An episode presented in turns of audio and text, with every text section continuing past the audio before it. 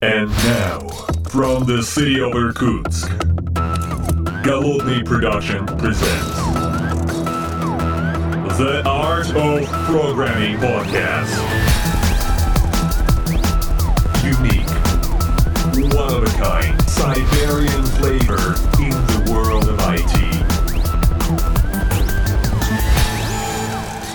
Доброго времени суток, уважаемые подслушатели, с вами я, Голодный, а, в своей виртуальной студии, в обычной, и в этой виртуальной студии с другой стороны монитора от меня находится мой коллега из э, солнечной Калифорнии а, Вячеслав. Что-то последние гости там, они из Калифорнии. Прям, Вячеслав, это приятно, у вас там какая-то концентрация э, технических специалистов, прям вообще замечательно. Хорошо вам там?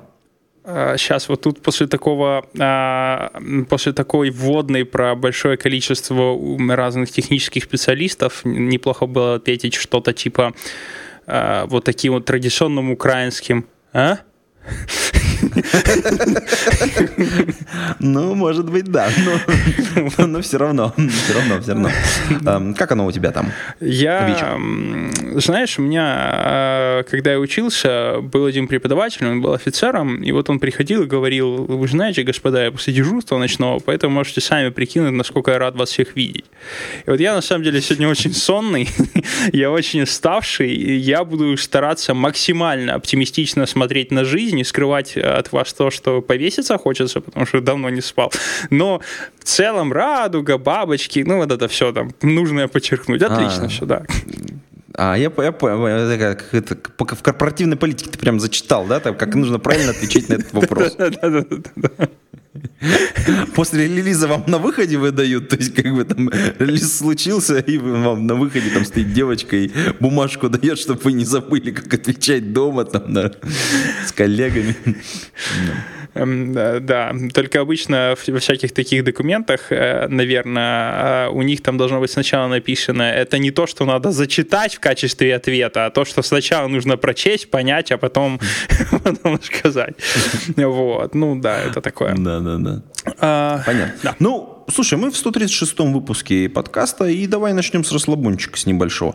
У нас же здесь был G-Point, совершенно замечательная конференция. Кстати, ты призывал не ходить на нее, я помню. Это какие-то зверские попытки были. В общем, я думаю, как это, так сказать, патроны тут намекали, что тебя надо отречь от эфира, но вот... Ой, серьезно? Где, где? Мне же интересно. Да не, шучу, Блин, а я думал, ну хоть кто-то увидел, что я в подкасте есть, а нет. все равно не заметили. Окей, да. Ты как это, на зло бабушке отморожу уши? Да-да-да. Слушай, ну эм, да, был G-Point, совершенно замечательная конференция. Вы, выходят всевозможные материалы, там фоточки, какие-то видосики. У нас там в предыдущем предыдущем 135-м был совершенно замечательный видосик про, про аннотации. Там Барух, соответственно, рассказывал дополнительно еще, как все это дело происходило. Жалко, тебя не было, но в любом случае э, у нас вот э, есть среди наших патронов, есть человек с открытым, так сказать, с открывшимся литературным талантом, и он прям жгет, пишет э, про конференцию, уже две части написано, его отзывов о том, как прошел G-Point по горячим, так сказать, следам. Вот, э, ссылочки приложим в шоу-ноты, а это из патронов у нас Василий Галкин. Спасибо тебе, Василий, совершенно замечательно все написано. Всем, кто не был на G-Point, сходите, посмотрите по этим ссылочкам, как там реально все было круто и совершенно замечательно. Ну, помимо того, что слушайте нас, конечно. Вот. А, а давай мы сразу всех патронов перечислим, которым мы благодарны за, так сказать, поддержку. Это Сергей Киселев, Сергей Петров, Сергей Винярский, Богдан Старожук, Александр, э, Александр Кирюшин, да, Сергей Жук, э, Павел Ситников, э, Павел Дробушевич, Яков Крайнов, еще один Яков, Лагуновский Иван, Константин Коврижных – Евгений Власов, Василий Галкин, Григорий Пивовар, Николай Ушмодин и B7W. Ребят, спасибо вам большое за поддержку. Прям вообще вот от всего сердца. Поддерживайте нас. А, уважаемые подслушатели, вы можете также влиться в эту дружную семью и пойдите на patreon.com слэш голодные и задонатить немножечко денег. Это недолго, несложно, и поддерживайте нас. Присылайте свои темы, соответственно, и, в общем, Наш подкаст от этого только развивается. А давай перейдем к какой-нибудь правильной теме. Ты вот какую-нибудь конференцию посетил, вот ты отказывался от G-Point, а что-нибудь ты, так сказать, развивался как личность? Я Что-то сделал для хип-хопа в свои годы. А, Да-да-да.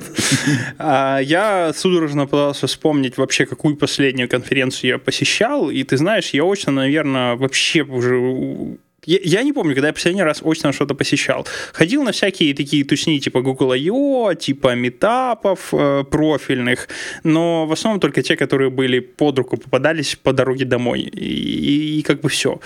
Э, вот здесь Java One проходит, э, по-моему, в Сан-Франциско, если я не ошибаюсь. Вот все, думаю, каждый год на нее зайти. Ну, так смотришь на доклады, ну, как бы да, вот, вот это и так знаю, вот это, ну, интересно было почитать. Наверное, лучше пойти в код Java покопаться. Вот там это все понятно. Ну, не знаю. Э, Короче говоря, отвечая на твой вопрос, я на, на конференции последний раз не помню, когда был. Прям не помню. На метапов недавно был. Это, это, это все. Слушай, ты прям это, ты повторяешь как бы эту на риторику Умпутуна по поводу того, что конференции не нужны и ходят туда, так сказать, люди с определенным складом ума. А ты, ты типа как бы совершенно другой, и как бы это все не для тебя. Ай-яй-яй. Мы при- порицаем такое поведение. Ну, они нужны, там, э, они нужны, я согласен. Это интересно, но фишка в том, что, окей, ну, можно те же видео посмотреть. Э, Я, если честно, сколько очно не ходил, еще будучи в Украине на Java EE, большую конференцию интересную ходил, я продолжал смотреть с нее выступления. На выступления смотреть записи. И вот когда я приходил очно, я не помню, чтобы что-то случилось такое, чтобы я сказал, вау, вот, вот не зря я туда очно. А, нет, стой, футболки. Ну, конечно, да, футболки, блокнотики, ручки. Вот это да, этого не Ты хватает. хохол, да, ты вот это ты хохол. Футбол, вот это вот, ну, ну что это вот это что за меркантильность, футболки сразу, ну. А как же общение, как же коммуникации, как же новые контакты, возможности там по джобер-офферам различные, то есть, ну что, ну, неужели, неужели этого не было? Э, Ну, ты понимаешь, когда ты... Там действительно есть интересные люди. Э, Вот я Бобака, например, в Киеве, помню, он приезжал на одну из индексовых конференций. Есть иногда люди, которые уникально в себе сочетают евангелиста и очень глубокого инженера. В остальном ты начинаешь общаться и понимаешь, что ты говоришь с евангелистом тему, которому подкинули инженеры. То есть вот он, знаешь, вот он э, решил поехать, он пришел к своим ребятам говорит, а что бы интересно рассказать? Ему ребята рассказали о том, как работают, я не знаю, там, допустим, Invoke Dynamic. Ну, я вот не беру пример Шепелева, потому что он как раз тот случай, когда и пишет garbage коллекторы, про него и рассказывают. А, У него речевой модуль, так сказать, подключен. Да, да, да, да. Очень, очень, очень удачно, да. а- а большая часть людей, они же почерпнули свою тему из команды, и им деньги платят за то, чтобы эту тему хорошо завернуть. Начинаешь с ними общаться, а как бы глубже копнуть э, уже трудно. Они тебя отправляют к первоисточникам. Первоисточники и сам могу посмотреть. И, и помимо этого, даже для этого общения, э, как правило, ты не очень-то много времени получишь от этого человека, потому что там еще будет очередь людей что-то спросить. Ну, попить можно, social контакты разъяснять, согласен. Джоб-оферы, ну да, но джоб-оферы, понимаешь, тоже, опять же, это на начальном пути, потому что, ну, не придут туда индексоидные HR, и там кого-то нанимать, ну, хоть ты тресни, вот, вот, ну, вот. э, э, На G-Point, чтобы не было HR в крупных компаний, я как-то слабо себе это представляю. По-моему, там достаточно серьезно идет отбор, в общем-то. И работают А, ну, люди с быть. Э, Потому может что для быть. этого будочки существуют, для этого смотрят на людей, а кто какие вопросы задает, а нужно же записать, кто-то отрабатывает контакты. Это что же работа? Мы, может быть, ее просто не видим, но она все равно идет. Да, пришел, да, задавал вопросы, кто такой, откуда, где, вот, а вот какие у него интересы. Окей, все, отлично, все, галочку поставили, работаем, ищем по социальным сетям, здесь он взлетел, там взлетел, ну, отлично, можно назвать. Ну, ты знаешь, Яндекс, э, я вот не помню уже кто, один из э, представителей, когда-то говорил... Ну, смотри, Ага. Да. Прим- Пример, вот, пример э, с G-Point, это же, ну, как бы выросло все фактически из э, попытки пиара э, одноклассников, ну, в некотором смысле, тут галочки поставим там многократные, чтобы там ни- никого не обидеть, потому что это как бы там и органически росло очень сильно, и туда вложил Джукру очень много, но все равно. То есть э, им нужно было повышать э, там, ну, как бы там, силу бренда своего, силу HR бренда, в общем-то, возрождать определенным образом. И они, в общем, справились, мне кажется, очень удачно. Там технические доклады от них у тебя прекрасно. Я, я, я, я спорить тут сильно не стану. Там, как бы это сказать, там специфические люди, эм, специфический, специфический уровень, давай скажем так. Там очень хорошо искать, ну, давай скажем, медлов, у которых 3-5 лет опыта. Э, наверное, это очень хороший вариант. Я помню, когда-то выступал один из представителей Яндекса, который рассказывал, почему они свернули, по-моему, Як они свернули, и это надо конференс. Ну, или что-то они техническое свернули, их спрашивали, а что вы его не продолжаете, да? И они, ну, я не помню, какую конференцию, но, по-моему, Як, может, я ошибаюсь. А, но они uh-huh. ответили, что да, изначально это была задача, вот как ты говоришь, поиска кадров, да, но последние лет пять э, конкретно такой вид поиска кадров, он немножко себя изжил. И самый эффективный для Яндекса э, оказался вариант — это школа анализа данных. У, соответственно, они туда набирают людей, они их учат, и прямо оттуда набирает более серьезного уровня специалистов. А, у других больших компаний, если ты зайдешь, например, на Udemy, да, или Udacity, ты там увидишь специальности, где тебе надо заплатить число денежек, тебя прогонят через специальность и отправят на интервью в конце. Тебе там гарантируют э, интервью по какой-либо специальности. Вот эта штука, мне кажется, более э, работоспособна для поиска квалифицированных специалистов, потому что э, ты, ты, ты по факту говоришь человеку, слушай, э, давай ты заплатишь, и за эти деньги мы тебя подготовим к интервью, но зато мы будем знать, что ты реально к нему готовишься и хочешь туда попасть. Люди платят, э, и действительно они стараются из этого выжить максимум, потому что не каждый готов отдать там 400-500 баксов и потом не попробовать пойти на это интервью. И... Ну, это как бы, это, это не, уже не вечерние курсы космонавтов, это уже, так сказать, это такая достаточно серьезная подготовка, что там люди очень сильно вкалывают. Угу. Но по поводу, кстати, вот Yaten as a Conference, угу. она закончилась, серия действительно в 2014 году, а сейчас там больше про маркетинг, я так понимаю, да, все да. идет. Или что-то в этом, ну, то есть бренд остался, а как бы он там пере, пере, переориентировался. Ну, надо понять, что Яндекс, конечно, делает совершенно очень правильную вещь. Они делают, помимо того, что они оседлали тренд вот с этими, с совершенно замечательной школой анализа данных, они, собственно говоря, ну, ростят себе поколение и бренд клиента. Ну и понятно, что они в плане вот этого отбора, они получают лучшие сливки на самом деле. Ну что, посмотреть, подготовить к себе, под себя, и как бы, чтобы люди соответствовали уровню определенному, и все, и вперед. Ты уже людей проверяешь, знаешь, ну, отлично, это прекрасный такой, ну, компенсация, скажем так. Ну да. А в классической схеме я прекрасно понимаю, почему авторы туда ездят. Я сам мечтаю начать и хочу начать, и, возможно, пойду в следующем году уже ездить по... У меня там вырисовывается тематика, и когда я начну ездить, я буду всем говорить, приходите, просто потому что мне выгодно, чтобы туда пришли люди и меня слушали. А, это такая ситуация, когда, будучи автором на конференции, тебе очень выгодно промоутить всю эту философию. Это выгодно тебе в первую очередь. А, ну вот, если я увижу людей, которые пришли на конференцию сказали, что их жизнь круто поменялась, потому что они пришли на конференцию как участники, это будет интересно послушать. Но в целом это интересное событие. Для меня конференция это как поход на концерт обычного человека. Мне интересно сходить, получить удовольствие. Я не верю в это как развивающее что-то, потому что ту же информацию я могу получить, но я хожу все равно туда с удовольствием, вот как на концерт люди ходят, послушать вживую человека и еще подумать, блин, а вдруг этот Шепелев под фонограмму здесь разговаривает, надо, надо, надо прислушаться, а то вдруг не настоящий, да. Подсунули мне его, я же деньги заплатил. Это не настоящий, да. Так что надо уже, пора вот эти вот записи, э, э, знаешь, как вот у Киркорова, по-моему, когда выпустили запись, что же он поет в микрофон, пока, играет фонограмма, что же он поет э, своим голосом, ну, чтобы совпадал. Да, вот, может быть, кто-то запишет какую-то звезду, вот что он на конференции на самом деле говорит, пока играет фонограмма. Да, Злодей, злодей. Нет, там все по-настоящему, конечно. Ну да, да. Вот ради этого Point, конечно, совершенно замечательная конференция. Ходите на нее, мне очень нравится. Но вот в этом году, к сожалению, не удалось. Но давай продолжим, как бы вот такой вот... Э, у нас там холиварная еще есть тема, прежде чем мы там к хардкору какому-то перейдем. Вот, смотри, у меня, значит, знакомые тут э, подарили совершенно замечательное и прекрасное видео от канала IT Высер, э, Clojure в продакшене, можно или зашквар. Ну, я понимаю, название уже так себе, но ссылочка будет в шоу-нотах. Но э, там, значит, ребята такой перформанс организовали, я уж не знаю, там с, совместно с э, полицией, скажем так, в автозаке сняли, так сказать, некое э, действие, посвященное тому, как э, один эксперт э, широко известный в узких кругах, рассказывает про Clojure и про ряд нюансов с другими языками связанным. И, в общем, очень-очень интересно. Я очень рекомендую, на самом деле, послушать, несмотря на то, что это такой перформанс. И, ну, вообще выглядит очень забавно. Не знаю, насколько это там все реально, но э, в двух частях. Первую часть в ссылочках точно при, при, при, прикладем, а вторую посмотрим.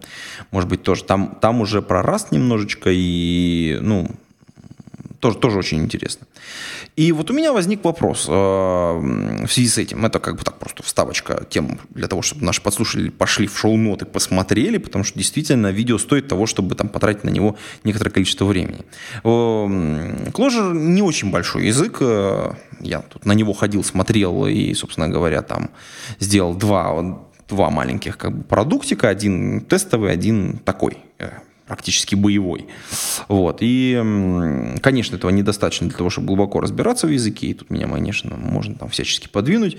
Но вот у меня вот каждый раз, когда я в такой маленький нишевый какой-то язык э, проваливаюсь, у меня всегда возникает, э, как это, очень интересное как бы сомнение. Вот вроде интересный, вкусный язык, а, но как бы эм, что на этом рынке там, ждать специалисту или что на этом рынке ждать крупной компании. Потому что, например, вот мы знаем, например, что а у тебя-то в скайпе до сих пор стоит, кстати, я тебя пну в очередной раз э, лайф искала.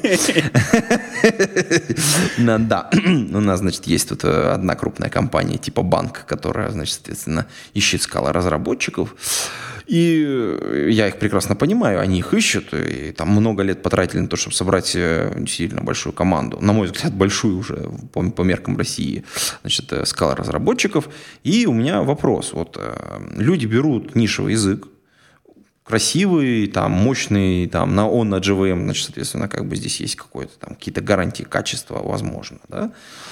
И вот они очень сильно, мне кажется, рискуют, такой бизнес-риск большой – особенно для крупных компаний, для каких-то, где там нужно пачками людей нанимать, увольнять каким-то образом, менеджерить. Я вот на Кложе смотрю сейчас, вот я вот посмотрел это видео, у меня прям в глазах вот э, вспомнилось все, вся та прелесть, как вся та красота, которой я пользовался, пока писал. Я там получил, конечно, некоторую порцию адреналина после Java, э, но я так прикинул, что рынок узкий, кто будет нанимать, хотя есть там хорошие, приятные примеры, там много заработавших и там хипстерских компаний, скажем так, но вот ты что думаешь по этому поводу? Ну, а, я, я тут две вещи хочу заметить. О подобных технологиях писал, вот забыл уже автора, может, ты вспомнишь, есть книжка Developers, Soft Skill for Developers, или как-то так, она 5 звезд. А, да-да-да-да-да. Вот. Mm-hmm. И там э, хорошо автор описывал о том, что при выборе технологии нужно понимать, насколько она узкая, и в случае выбора узкой технологии ты можешь там стать царем горы очень легко, потому что мало людей в этой нише.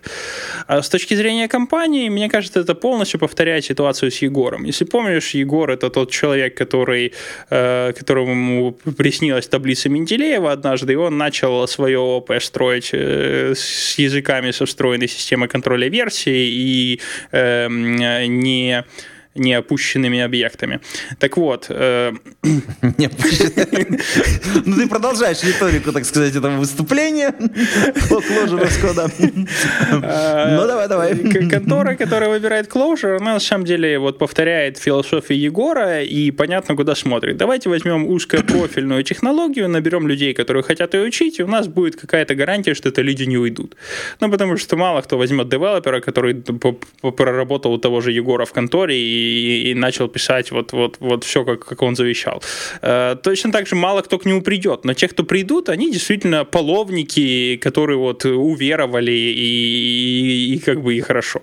Вот здесь то же самое. Если контора среднего размера, то почему бы и нет? Если она может найти 10 человек, которые готовы на, на этом писать, то, возможно, эти 10 человек, скорее всего, не уйдут. С другой стороны, что эти 10 человек, они же рады потом зарплату могут начать клянчить. Типа, знаешь, перед релизом, ой, а я тут нашел другой проект, и я, наверное, увольняться буду. И ты такой, а, матерь божья, что делать? Да, меня Ну ладно, на тебе бонус, на тебе годовую зарплату вперед, только, пожалуйста, не уходи. Э, ну, как бы и неким заменить. Ну, то есть большие риски. Я не очень понимаю, зачем, конечно, это делать. Э, единственная причина, это вот если тебе совсем плохо с кадрами, ты можешь это использовать в качестве плюшки для того, чтобы началь, на, начать нанимать первых двух-трех девов и что-то с ними делать. А, ну, топов, топов ты имеешь в виду собрать с рынка, попытаться? Э, ну или топов, или вот я вижу вокруг меня иногда совершенно небольшие компании, которые откровенно говорят, а приходите писать к нам на Ирланге, на Clojure, на Скале, мы научим. То есть они пытаются найти молодежь, которая хочет э, заняться чисто функциональщиной, на рынке этого нет, а тут им говорят, идите к нам, мы вас научим. И вот э, находят себе людей, которые быстро становятся медлами и не очень быстро уходят в некуда. Ну и отлично. Вот. Прекрасно, да, прекрасно, хорошо. Ну, с другой стороны, вот тут э, я, во-первых, вспомнил э, книжку, книжка это, это Джон Сонмес, по-моему, и она там так и называется Soft Skills, э, типа там Software Developer Life Manual, что-то да, такое, да, короче. Да. Да вот, она там достаточно не свежая, так, так скажем.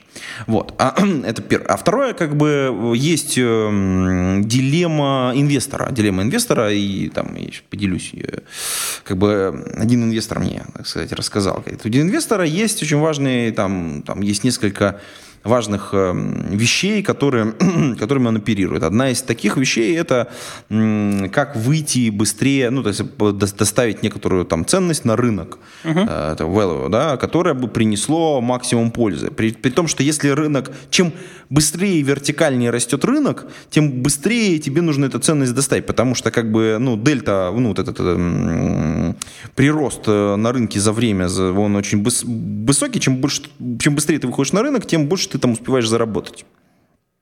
Вот. И э, задача инвестора за минимальное количество времени э, реализовать э, какой-то, там, какой-то продукт, выпустить на рынок и начать собирать какие-то стрич-купоны, условно говоря. Поэтому задача сокращения времени в, про, в, этом, вот, в девелопменте. Для этого нужно нанимать лучших специалистов. Ну, ты хочешь, не хочешь, ты идешь на рынок и собираешь топов.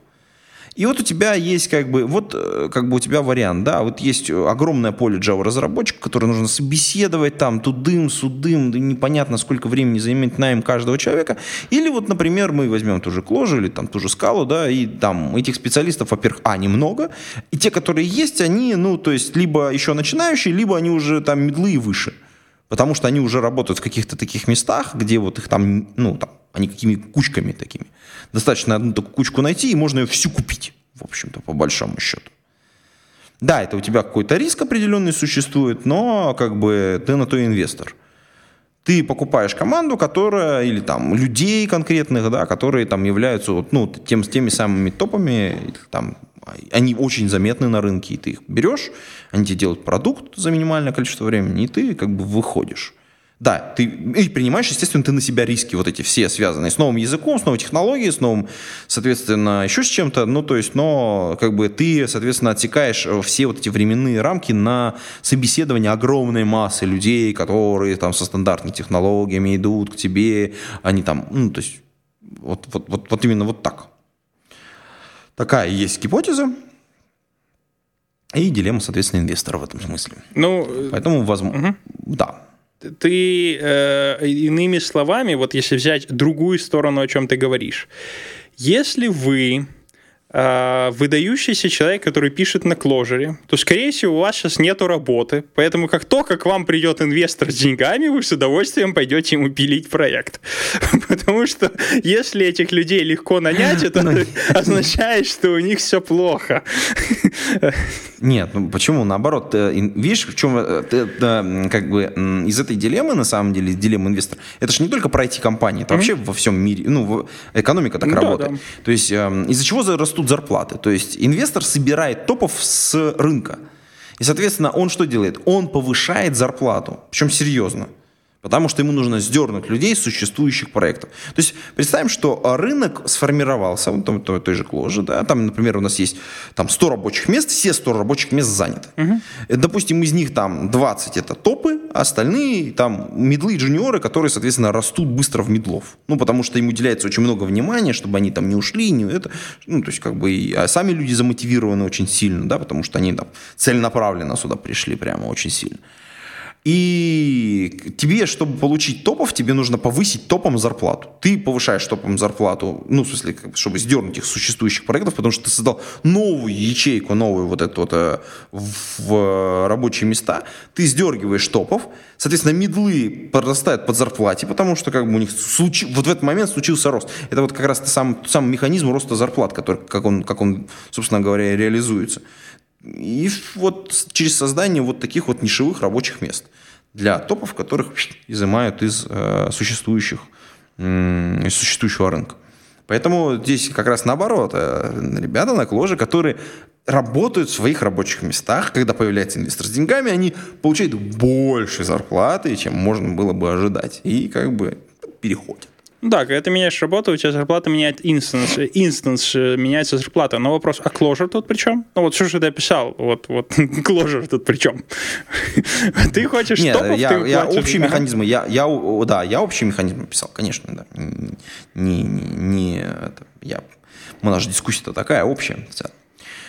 Здесь, в общем-то, не важно, какой это будет язык, важно, как, как сработает рекрутинг. Просто как бы, если мы говорим там про технологические компании, мы понимаем, как, в общем, в целом устроен найм. Кто-то кого-то знает, кто-то где-то с, с кем-то как-то работал, и там дальше происходит процесс нетворкинга, в общем-то, по большому счету. Есть там специализированные HR, которые там у вас э, работают, всех держат на заметочке, там HR, переходя из одной компании в другую, естественно, эту базу тем или иным образом перетаскивает. И да, HR, уходящий там или там помогающий, оказывающий услуги там какому-нибудь стартапу, он, естественно, вот у него вот это все поле, которое он там десятками лет размечал, вот этих вот э, мальчиков, которые там растут, растут, в каких-то компаниях участвуют, в проектах, там фидбэки собирает, собирает, собирает, он, конечно, обладает вот этим огромным потенциалом, который он, естественно, продает.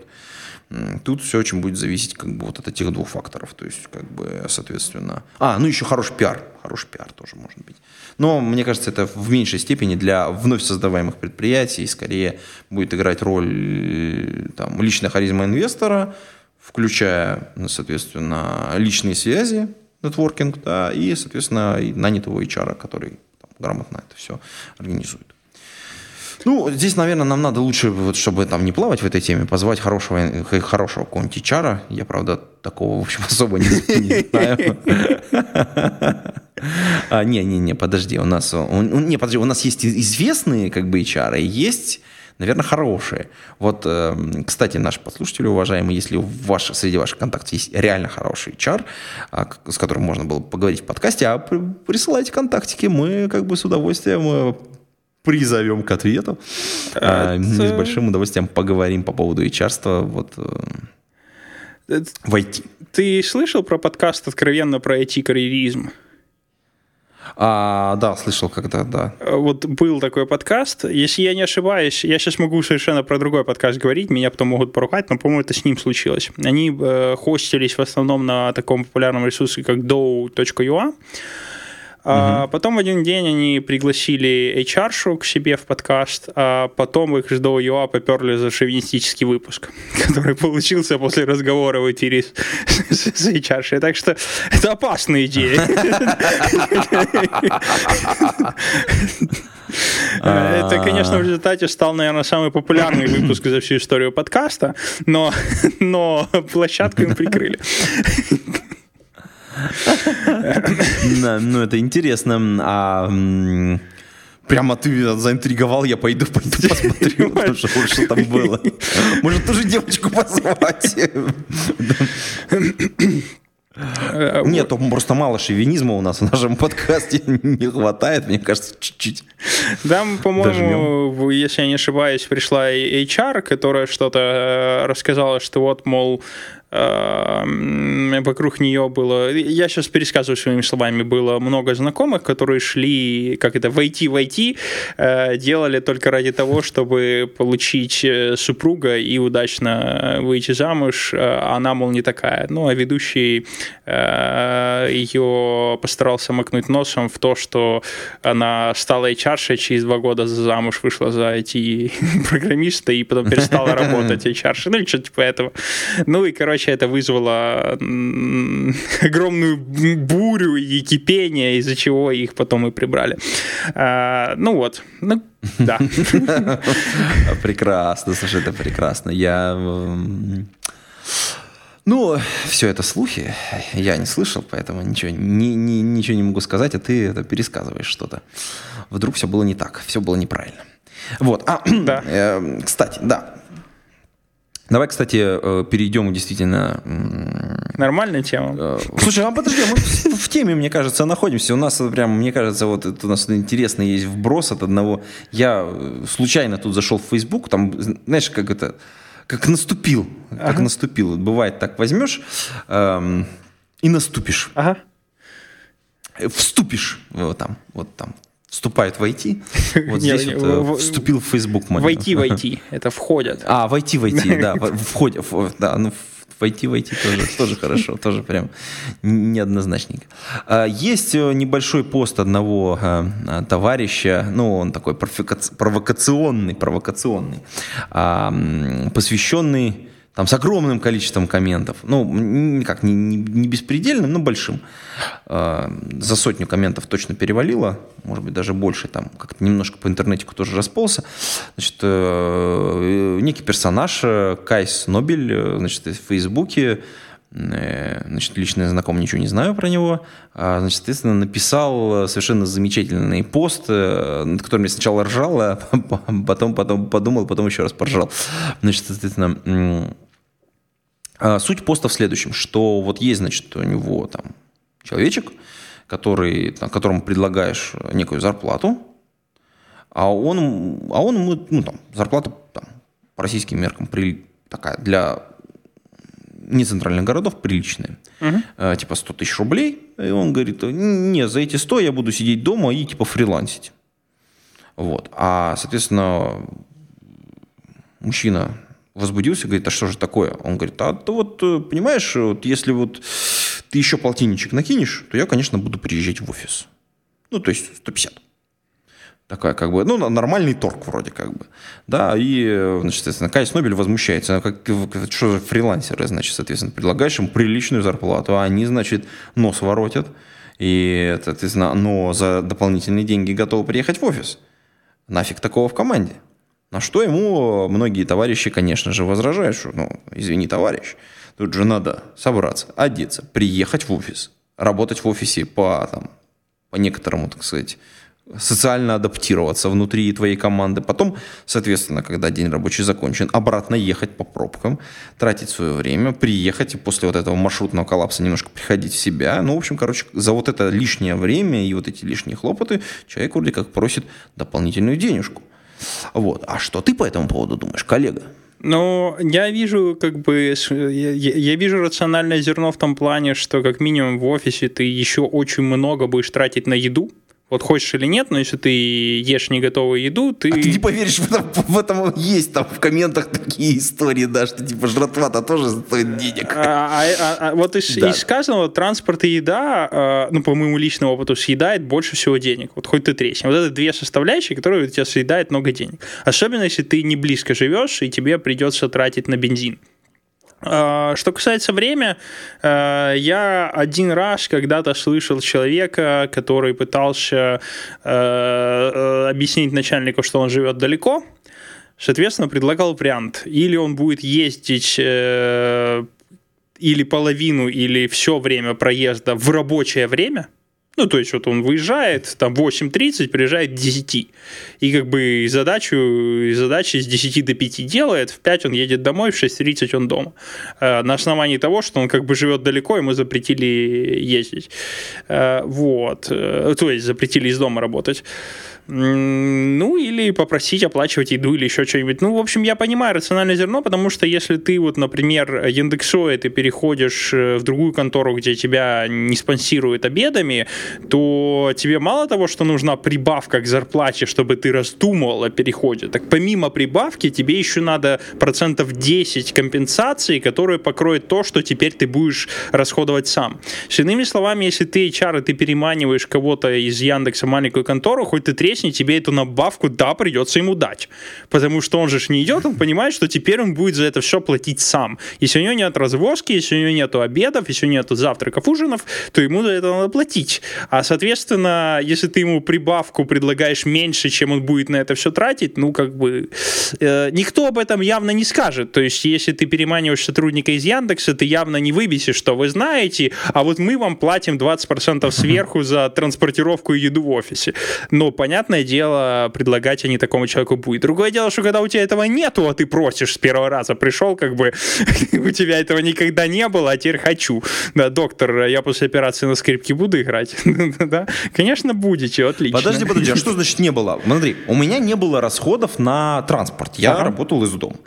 То есть у меня, у меня ну, то есть вот эти, вот эти расходы были нуль. Ага. И, соответственно, у меня была домашняя еда, соответственно, как бы, которая, ну, надо, надо признать, что, несмотря на что она стоит каких-то денег, но это все-таки, извини меня, домашняя еда стоит совершенно других денег, не тех, которые ты там поел бы в кафешечке рядом с офисом или там в офисной кухне.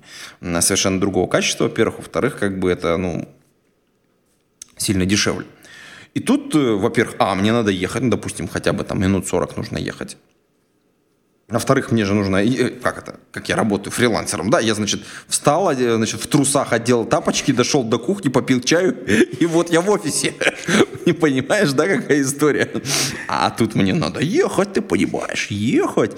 Значит, это джинсики какая-то, футболочка, это же приличная, не застиранная какая-то, не вытянутая, да, а вот прям, знаешь, пойти потратиться на одежду надо, представительские расходы. А, да я не знаю, про что еще Ну как, еще, еще надо воду нагреть, чтобы потом этого из а, этого подожди, чайничка в тазике надо, помыть да, себя, да, чтобы да, не вонять. Да, а это ж воду греть тоже как бы. Все, все понимаешь, вот видишь, все понимаешь. А, а ты мне говоришь, что у меня никаких расходов нет. У меня раз, резко они появились. Ну да, ну... Я... Тут не было, да. и вот опять. и, и вот опять, да. Мне кажется, что этого человека оценили чуть меньше, чем он хотел, чтобы его оценили. Ну вот отсюда и, и это проблема, так а. сказать. А тебе не кажется, что, может быть, у него просто вот у того, кого он нанимает, у него э, проблемы с наймом, и у него маленький бюджет, он не может себе позволить нанять там специалистов. И вот он так вот бьется, бьется, бьется, бьется. То есть, или у него такое неконкурентное предложение по рынку, что как бы вот уже все, вот у него других вариантов не было, и тут гневный пост. А, Но ну, тут же может две вещи. С одной стороны, то, что ты можешь сказать, э, у работодателя они были проблемы. Короче говоря, у кого-то действительно не, не сошлись по ценнику. Как бы, ну, ну и что? Я помню, вот э, когда-то ты давно-давно, давно-давно, один из последних записей The Art of the Programming, э, перед тем, как ты на него на долгое время забил, ты рассказывал о том, что тебя просто злили люди, которые приходили, ты хотел взять на несложный проект, а эти упыри просили много денег. Ну, а вот, вот то есть ага. совершенно неадекватно не сопоставляя то, на какой ты их проект берешь, и то, сколько они просят. То есть я уже даже не помню, ты там рассказывал в подкасте, ну, что-то простое ты людей набирал. То есть э, вот, ну, вот здесь может быть тот случай, когда у них действительно есть бюджет, не потому что они не хотят больше дать, потому что задача такая. Ну и... А, ну то есть это не, не, не не, как, не, целевой, не, не целевой найм. Оно может быть. Я, кстати, вот не помню это как бы этой истории. Я пойду в прошлое и послушаю, конечно. Пойди, пойди. Пойду, расчехлю архив, чтобы потом, нам было про что поговорить. Да, нужно сходить в архив. Ссылочка на архив есть в шоу-нотах. Это, ну, правда, он немножечко платный, но, в общем, вы хотите поддержать наш подкаст, конечно, сходите. Молодец, хорошо. Чувствуется, что человек живет в Соединенных Штатах. Здесь копеечка, там копеечка, молодец. И сразу все про деньги. Я вот подумаю очень про культуру, там мы сейчас затрем в этой теме. Нет, сразу все по деньги, конкретно. Хорошо, подожди. Ну, то есть, как бы здесь еще, мне кажется, один нюанс. Эм, есть вот удаленные сотрудники, есть фрилансеры. Это тоже две больших разницы, мне кажется. Потому что там вот в комментах очень много, мне кажется, путаницы именно из-за а, того, что люди не привыкли работать с удаленными сотрудниками, не умеют им ставить работу, а, не умеют ставить задачи, не умеют их менеджерить вообще в принципе как класс целиком, да, и есть фрилансеры, которые, это, это два, мне кажется, разных класса людей, потому что там а, удаленный сотрудник, он нанят, ну, фактически там та же самая работа, только как бы не в твоем офисе, условно говоря. У нее там есть некоторые свои правила работы и все. Фрилансер это все-таки немножечко другой человек, это там предприниматель в, в некотором смысле. Вот. И вот мне кажется, что здесь тоже есть еще некоторое зерно, вот такое достаточно плотное. Огромное количество компаний, как я уже говорил, они просто не приспособлены для того, чтобы работать с удаленными сотрудниками. И вообще как бы понимать, что такой уже долгоиграющий, видимо, навсегда остающийся с нами тренд с удаленным офисом, с удаленными сотрудниками, он существует. Я приведу простой пример. Вот, например, э, у меня есть небольшой контракт, где я там должен сделать небольшое ревью, э, и там компания, которая должна мне открыть там доступ к GitHub, ну даже не GitHub, там GitLab, потому что закрытая немножечко разработка, а, там неделю тянется сроками с тем, чтобы там два раза кликнуть внутри интерфейса. При этом как бы они э, прекрасно понимают, что время тикает, деньги идут, они все за это платят, то есть как бы что? У меня сейчас закончится количество часов и все, и до свидания. Вот. А результат они не получат потом будут долго гневаться. Я уже им там сопроводительное письмо написал по этому поводу. Говорю, что, ребята, вы там прожигаете свои деньги. Вот. Ну, Алло? Да, да, да, да, да. Я, я, я, я тебя прекрасно понимаю. Ты говоришь, что бюрократы, и вот, и вот есть компания современной культурой, и тут к ним пришел фрилансер. Ну, похоже, действительно, фрилансер пытался устроиться на full тайм и ему не понравилось, что там происходит. Или наоборот, или full тайм Там, знаешь, сидит какая-то тетя Клава э, где-нибудь в их а, а, а, отделе по подбору персонала, которого понять не знает, что такое фрилансер, поэтому ему написала. У нее там рядом где-нибудь отдел по э, общению с, с этими девелоперами. Не-не-не, называется он отдел электронной почты, куда ты под паспорту должен засить заявление на отправку письма, там у них санитарный день, обед, часы, все как полагается, с записью сразу напротив отдела Твиттера, но там уже давно ремонт, он не работает, как бы, вот, и, и как бы вот эта машина завертелась, а, общение, договоров, а вот человек оказался фрилансером. Ну, бывает. Ну, да, мне, мне кажется, это фрилансер пытался получить full-time job, ему не понравилось понравилось, как оно выглядит. Ну, ну вот. А, окей, окей. Ну, ладно. Ну, значит, соответственно, если кто-то хочет, так сказать, получить эстетическое удовольствие от э, того, как, соответственно, люди э, негодуют по поводу и, соответственно, с одной стороны, и с другой стороны по поводу, соответственно, вот этой вот всей истории, можете сходить в шоу-ноты, там есть ссылочка на Facebook, и там, соответственно, можно походить по комментариям и посмотреть. Э, они там расползлись уже по интернету, в общем, там какая-то дискуссия существует.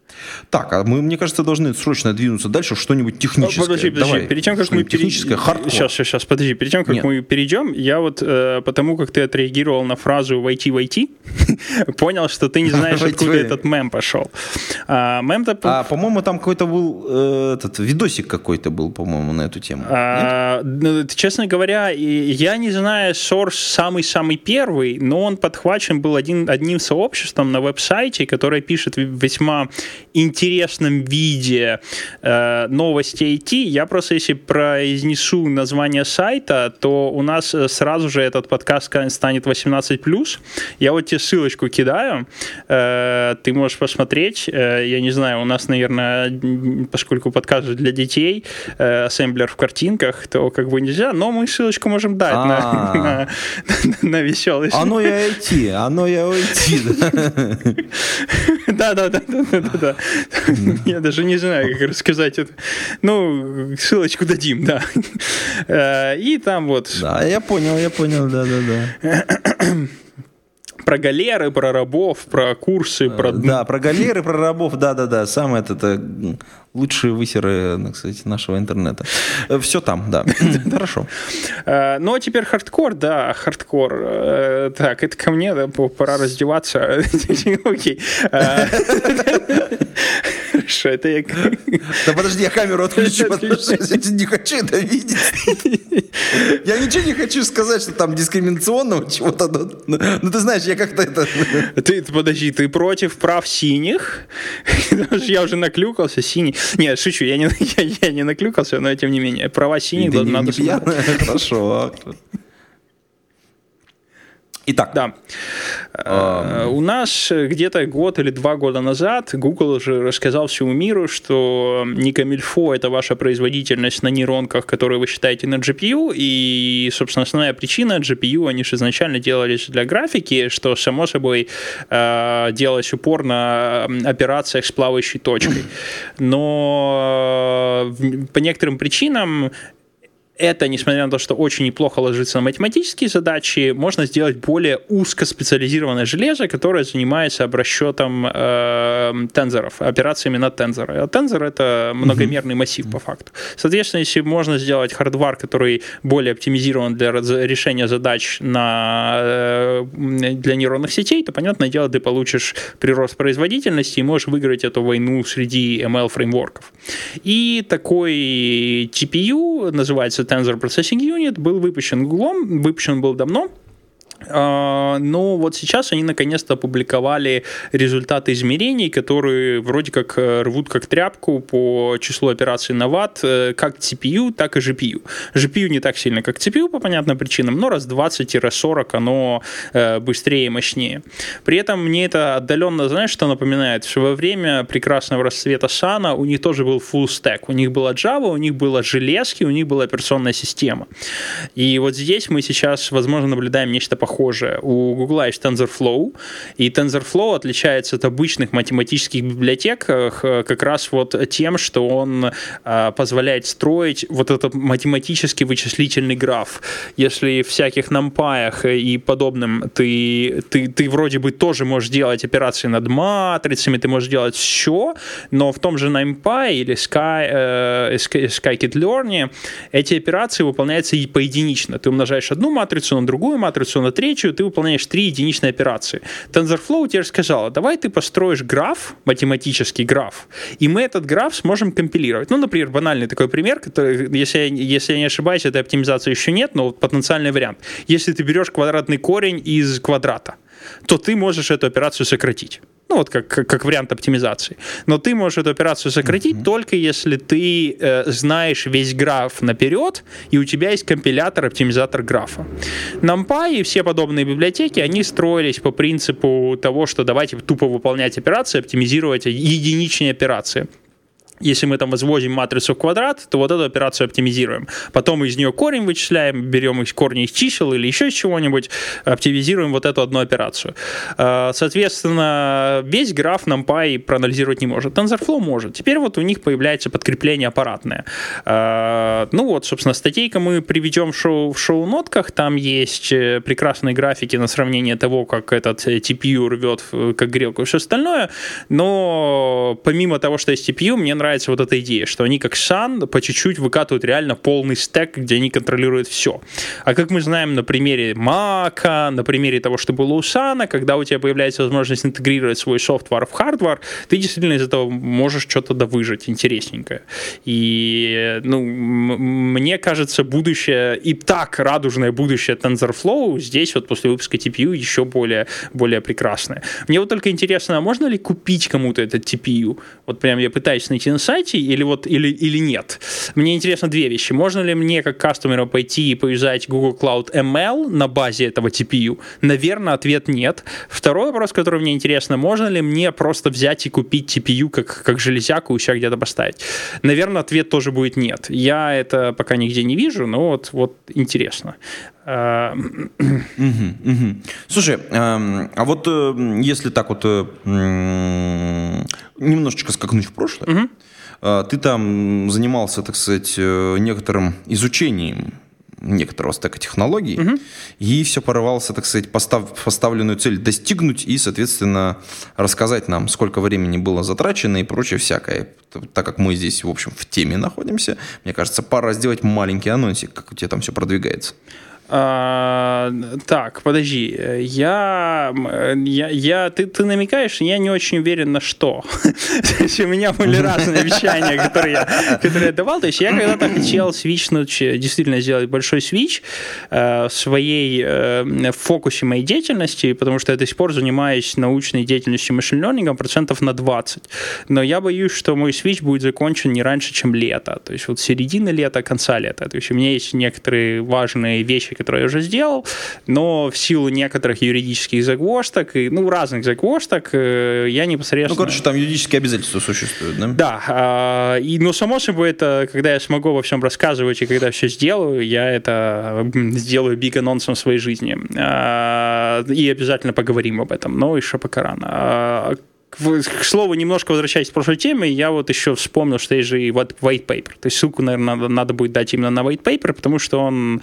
Э, чего? Он... Пфф, так, я открыл white paper, и Джун 26 17 года. Ч- чего? А, Торонто, Канада, Джун 26, 2017.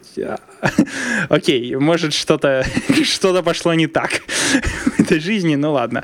А, но тем не менее, лучше почитать white paper, чем просто рекламную статейку. Да, да. Ну, рекламная статейка у меня есть, а white paper, если ты пришлешь. Давай, сейчас, сейчас я прямо тебе пришлю, чтобы он сразу был, чтобы мы не забыли. Да, давай. Давай, давай. Ну вот, собственно, на самом деле и все по этой теме. Чуть-чуть. Да, ну хорошая, хорошая, кстати, новость по поводу железки. С одной стороны, это интересно, как бы вот сделать полный такой стек. С другой стороны, мы видим, чем закончил сам. Вот. А, хотя Сан, конечно, в отличие от Гугла, ну, как-то очень активно тратил деньги, скажем так, на многие сетевые проекты. Конечно, толкнув при этом очень сильно индустрию, очень сильно во все стороны. Такое там прямо. Но, к сожалению, плохо закончил. Вот. Очень жалко, к сожалению. Мне кажется... Была очень дружелюбная да, компания. Извини, давай. Да. Не, давай.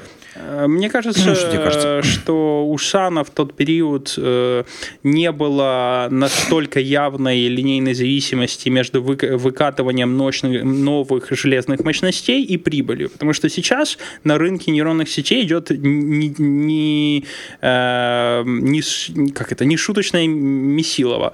И если посмотреть на NVIDIA, то у нее недавно то за последние пару лет акции скакнули неимоверно вверх, как раз потому, что она правильно поставила на нейронные нейронной сети, машин learning, и выпустила свою куду, и сейчас по факту, если ты что-то пишешь математическое под 3D-ускорители, ты пишешь под куду, и ты пишешь под NVIDIA, и все остальные в догоняющих.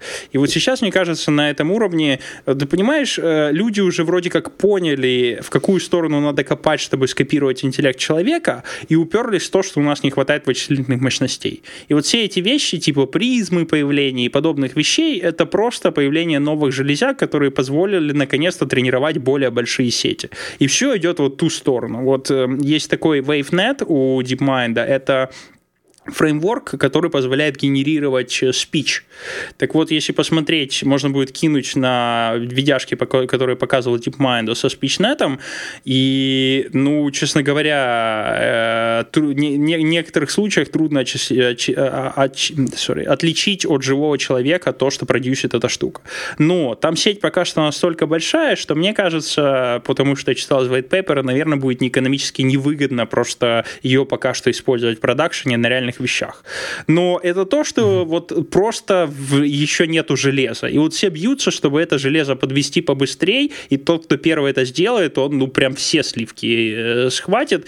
Э, я вообще в этом вижу прям дичайше большие перераспределения финансов, которые пойдут тому, кто вот первый выкатит, э, ну, например, реально работающий чат-бот э, в виде голосового управления, с которым ты захочешь говорить.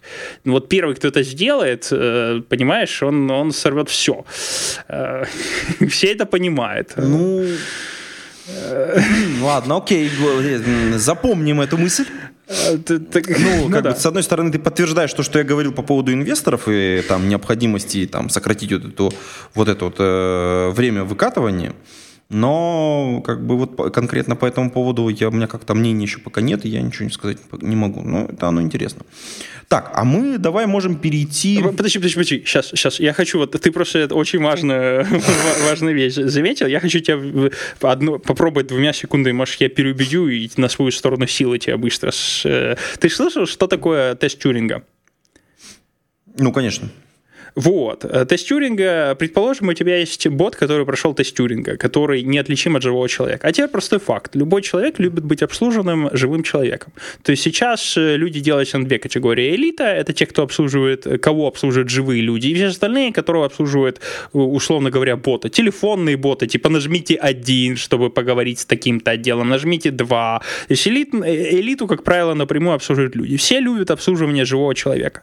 И, соответственно, если есть технология, которая проходит тест Тюринга, соответственно, она обывателям неотличима от живого человека, и ты получаешь огромнейший рынок людей, которые хотят быть обслуженным живым человеком, но реально из-за того, что живых людей нет, они обслуживаются полуавтоматически. То есть там все эти чат-боты сегодняшние, все эти телефонные вещи. Вот первый, кто сделает вот эту Ну, вещь, телефонные вещи, да, согласен. Это телефонная была бы круто соединение этих двух технологий. Конечно, это безумно, безумно офигенно. Да, ты звонишь, а, берешь трубочку, поднимаешь, набираешь, э, попадаешь в банк, э, и, значит, тебе там не компьютерным голосом баба Клава номер 212 15 64 82 БЦ 15 М говорит, эм, здравствуйте.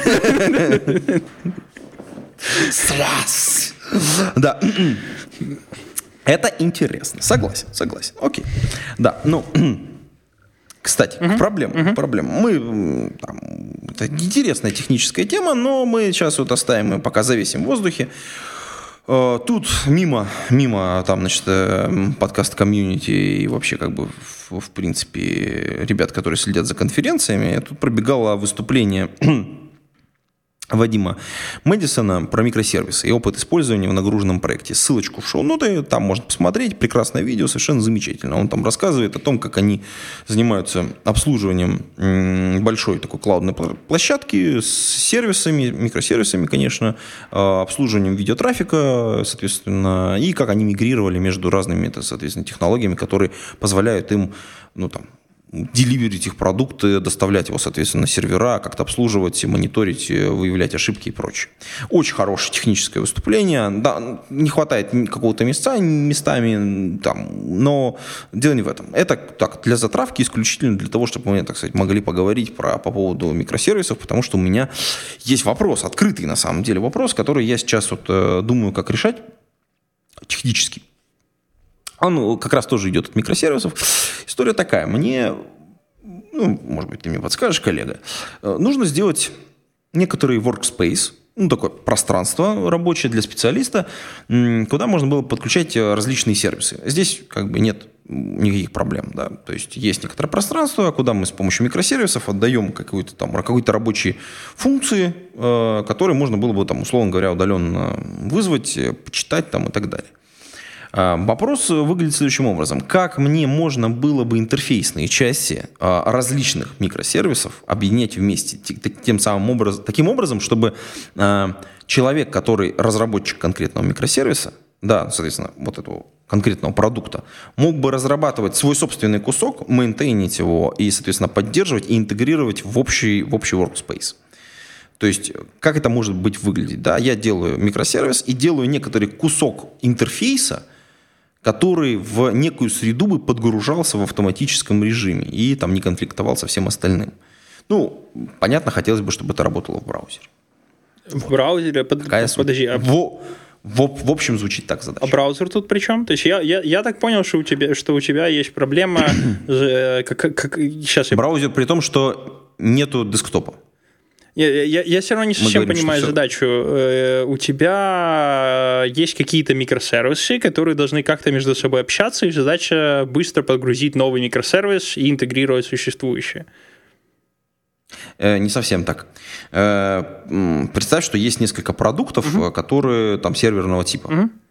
А, Для них есть десктопные клиенты. Там раз- очень, очень разного качества и очень, ну, скажем так, очень разной замшелости.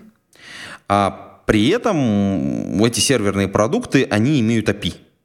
Ну, вменяемое, потому что есть десктопный клиент. А, понятно, что каждый из этих серверных продуктов достаточно легко, учитывая, что есть API, можно обернуть микросервис.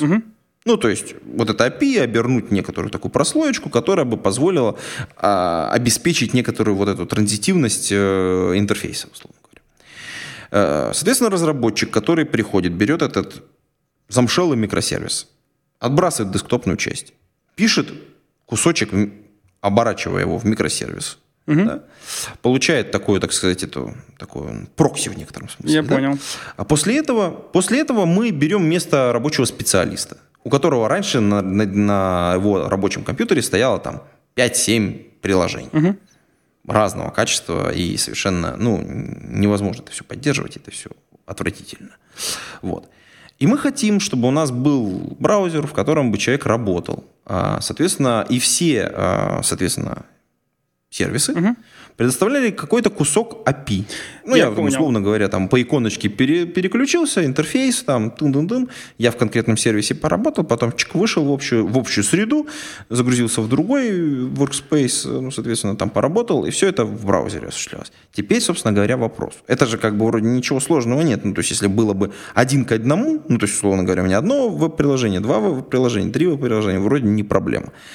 Проблема вот в чем. Мне хотелось бы сделать один общий workspace, и чтобы каждый разработчик своего собственного микросервиса делал свой собственный пользовательский интерфейс, который бы можно было бы вместе интегрировать. Ну, там, проверять, естественно, что он там соответствует всем каким-то гайдам там, и так далее. Вот. Теперь я понял, да. И я решал э, и решаю иногда схожие задачи, но немножко другие, когда у тебя есть 5-6 микросервисов, и тебе надо один uh, uni, Unified API, который за собой дергает 5-6. Причем этот API должен быть таким, чтобы ты легко туда седьмой еще подключил. Uh, соответственно, один клиент, один API, и за API куча микросервисов, куда ты периодически подтягиваешь всякие вещи. Да, у нас другая, другая история, к сожалению. Да? Тут историю мы решали все. Потому что там, в общем, понятные пути решения, а здесь все-таки как-то я вот первый раз столкнулся, и, значит, я так подумал, что было бы здорово вынести этот вопрос в подкаст и подумать, э, в общем, так, в онлайн-режиме э, на эту тему. А вдруг, может быть, кстати, и послушатели нам подкинут тоже что-нибудь интересненькое или патроны. Патрон, встречка небольшая с патронами, надо будет с ними обсудить, может быть. Ну так что ты думаешь по этому поводу? По поводу этой задачки, и как, как бы ты пытался с каких сторон подходить, по крайней мере? Uh, ну, я не уверен до сих пор, что я сто процентов понял задачу. Я попробую тебе пересказать. Мне кажется, что я уже ближе. То есть тебе надо какой-то UI, который является модульным, где по факту каждый модуль UI — это клиент одного backend сервиса. Uh, все эти клиенты должны быть... На... Очень близко. Близко, я, я понял. Ну, окей. Я, поскольку я не UI, этот не фронтенд девелопер, то я вообще не знаю ни одной, ни одной библиотеки UI, другая. Поэтому я помню, я писал на WordPress в детстве плагины. Подожди, нет, тут дело даже не, не в том, что там какой-то там, какой там JavaScript какая-то библиотека, да, которая позволила бы там этот UI разрулить. А, вопрос в том, как организовать сам процесс, чтобы, ну, то есть вот понятно, как сделать там вот этот микросервис и потом его дальше поддерживать, потому что, ну, понятно, ты выкатил всем правила, как, как они все общаются, как они там все ходят, как они все друг друга дергают, вот API, все придерживайтесь вот этого стандарта. Окей, все это сделают, это вообще не проблема. Ну, то есть там, кто не умеет, тот посмотрит на, сосед, на соседа и сделает вот как там, ну там, скопировав буквально там 2-3 строчки. А вопрос в том, как организовать вот кус... впиливание вот этого кусочка, то есть как бы как сделать так, чтобы разработка и вот этого куска интерфейса была в отдельном, я не знаю, там, дереве, в отдельном гите, в отдельном проекте, да, при этом она как там бы тестировалась и в, в общую среду могла подгружаться или конфигурироваться. Вот это вот мне пока непонятно. Возможно, кто-то сталкивался с подобным или делает подобное, или вот, ну, то есть, потому что задача, в общем, должна быть достаточно типовой. Ну, в том или ином ключе. Ну, я, кажется, теперь понял, о чем ты и как это в Единственная аналогия э, задачей, которую я когда-то решал, из UI я работал с Android, и у Android есть такая концепция, как вьюхи. Это одна часть интерфейса, которая, которая самодостаточная, она умеет себе рисовать. Ну, например, самый простой пример это button, да, и угу. у Vue есть API в виде callbackов, которые система этой Vue дает, и больше тебе на самом деле ничего не надо. Если ты имеешь, ну, типа API, и отрисуй себя, и угу. дает тебе канву, на которой рисовать. И, в принципе, есть огромнейшее количество проектов, которые предоставляют дополнительный extended view для Android, который в дефолтном Android есть, и это абсолютно самодостаточные проекты. Э, где-то описание вот того, что ты сказал. То есть, если я открываю аппликуху на Android, у меня там может быть 15 view, собранных с разных репозиториев, и эти репозитории, они абсолютно самодостаточные, но у меня один UI, предоставляющийся клиенту. Э, вот. То есть, по факту, единственное, что здесь нужно найти, это фреймворк. В данном случае фреймворк это Android, который говорит, вот Vue для клиента писать вот так. Я уверен, что под веб такое тоже есть. ну, я, я без понятия. Я не, я, не, не, не client-side developer, я вообще-то ничего не знаю, может, когда бред несу. Ну. Да, надо, короче, в общем, о, да, да, действительно, давай попросим наших подслушателей вот э, в качестве такого, как бы, для разминки, предложите решение вот этой задачи, оно, мне кажется, достаточно интересное само по себе. Впервые с таким столкнулся, вот так вот, чтобы в лоб. Потому что на десктопе это как-то задача решается более-менее. Ну, тут у нас отягощено еще тем, что интеллектуальная собственность вот всех вот этих сервисов, она самостоятельная, и их реально нельзя ни административным способом запинать, ни там чисто финансовым, к сожалению, в общие рамочки. Но вот можно было бы предложить какой-то формат работы. И там, с микросервисами все окей, здесь согласны, да, здесь не вопрос. А вот с пользовательским интерфейсом пока как бы непонятно как должны обстоять дела. Ну, в общем, как-то... Может быть, кстати, альтернативные какие-то пути есть решения этой проблемы, но... Вот. Слушай, мы, кстати, по-моему, уже за час перебрали слегка. Да. Как мне кажется. Я удивлен. Я сегодня сонный, да. нудный, а мы все равно так много поговорили. Ну, это в основном благодаря а, тебе. Да, да, да. Ага. Ну, бывает, иногда тоже надо. Кстати, да, да ну, если мы, наверное, там вот есть еще одна темка, но мы ее оставим на, на следующий подкаст. И на этом, наверное, будем прощаться с нашими уважаемыми подслушателями, патронами. И, в общем, на этом, наверное, все, да? Я Вольдер ведущий. Пейте кофе, я пишите Java. Да-да-да, пейте кофе, пишите, пишите Java и до скорых встреч. Пока-пока.